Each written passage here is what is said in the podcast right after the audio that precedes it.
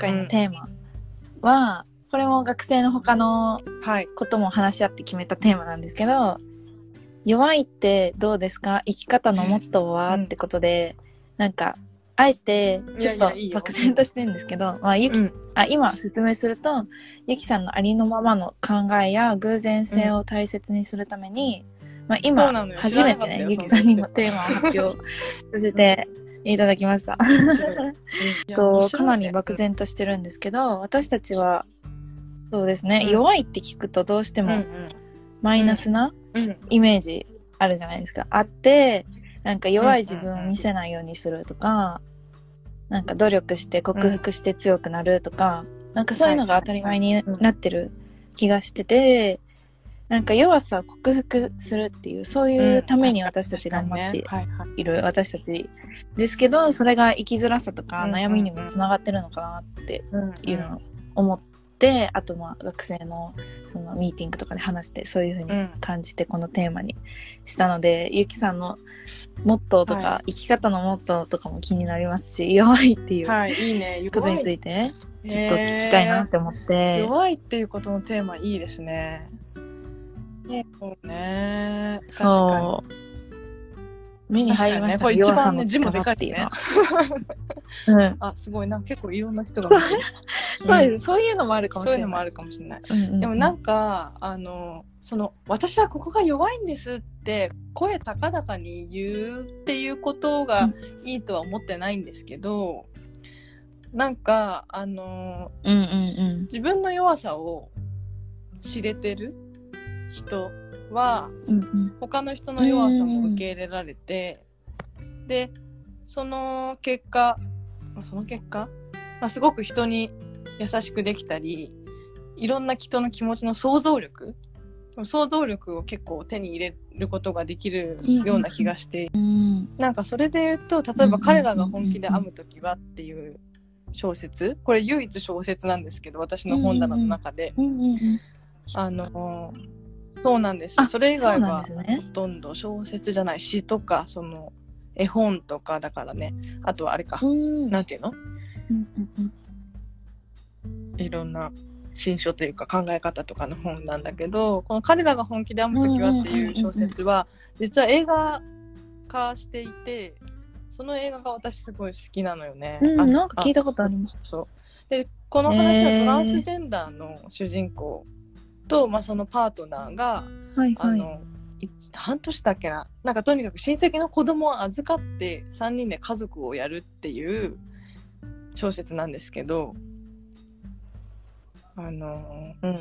その、まあ、トランスジェンダーって自分が実際の体の性と自分が思う性性別が違う人のことなんですけど、うんうんうん。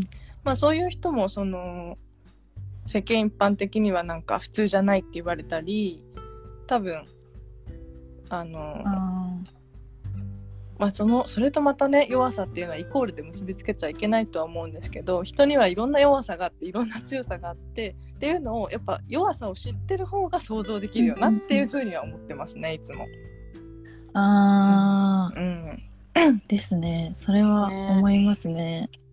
んんんそうだ。ねうんうんうん。なんか強みを生かそうみたいなことばっかり言われるじゃん。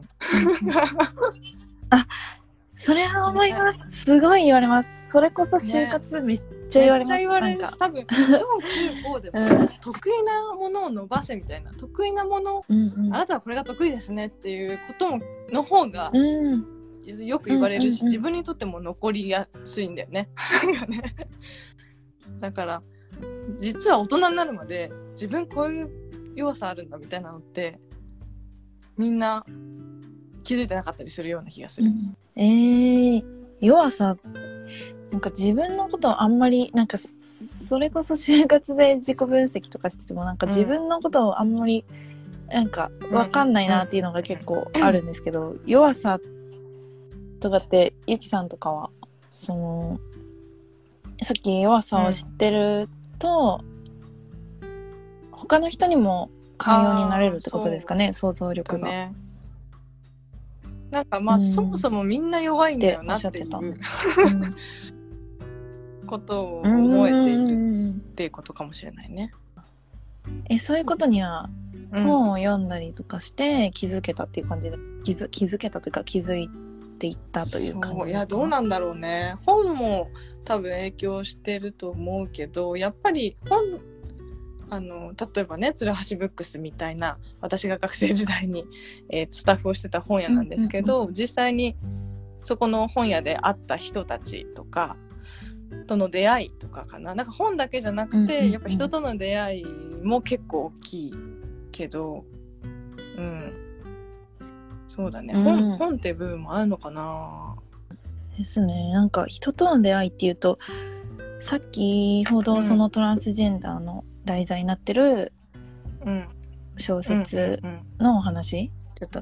うん。いてたと思うんですけど結構なんでしょう？なんかトランスジェンダーの方はあんまり自分から言えなかったりするからちょっとまた別かもしれないんですけど、結構例えばなんでしょう、うんうんうん。障害を持つ方とかもなんかすごい分けられてるじゃないですか。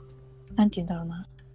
だからなんかその似通った人たち、うん。その高校とかも、うんうん。結構受験して似通った人たちで結構構成されてるじゃないですか。だからなんかそういうところで、なんか、なんでしょうね。同じような、ななん、なんて言うんだろうな。なんかそういうふうに決まっちゃってるというか、うん。っていうのを思ってて、そういうところでなんか、うん。これが普通とか、そういうのが、なんとなくできちゃうのかなっていう、そそれぞれの人に。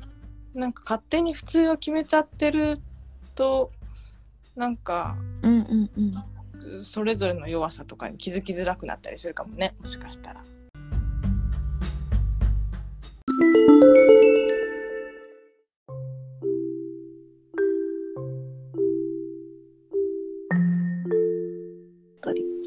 弱みとか強みっていう話とまた弱さまたちょっと違う気がしてきたな。なんかうん、なんか弱みとか強みっていう言葉はなんかそれこそ、うん。あのーその企業に役に立つかどうかみたいな方面の話にちょっとなってっちゃうからうんうんうん。っていうか他人に対してね役に立つかどうかうんではないよね多分ね。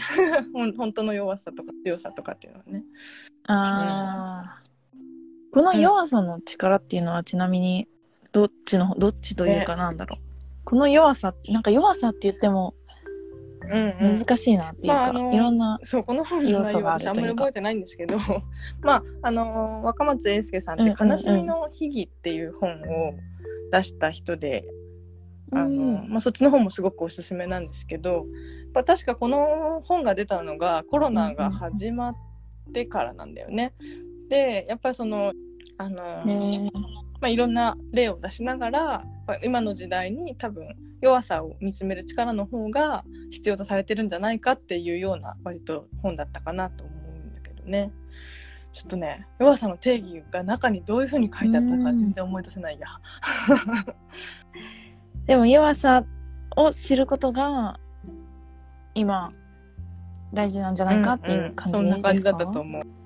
弱さ確かに弱さに目を向けることってあんまりないそうだね。いや今なんか言おうと思ったんだけど忘れちゃったな。えっとね。そうそう。また思い出したら、うん思い出したら言うね。新卒就職時にフルタイム労働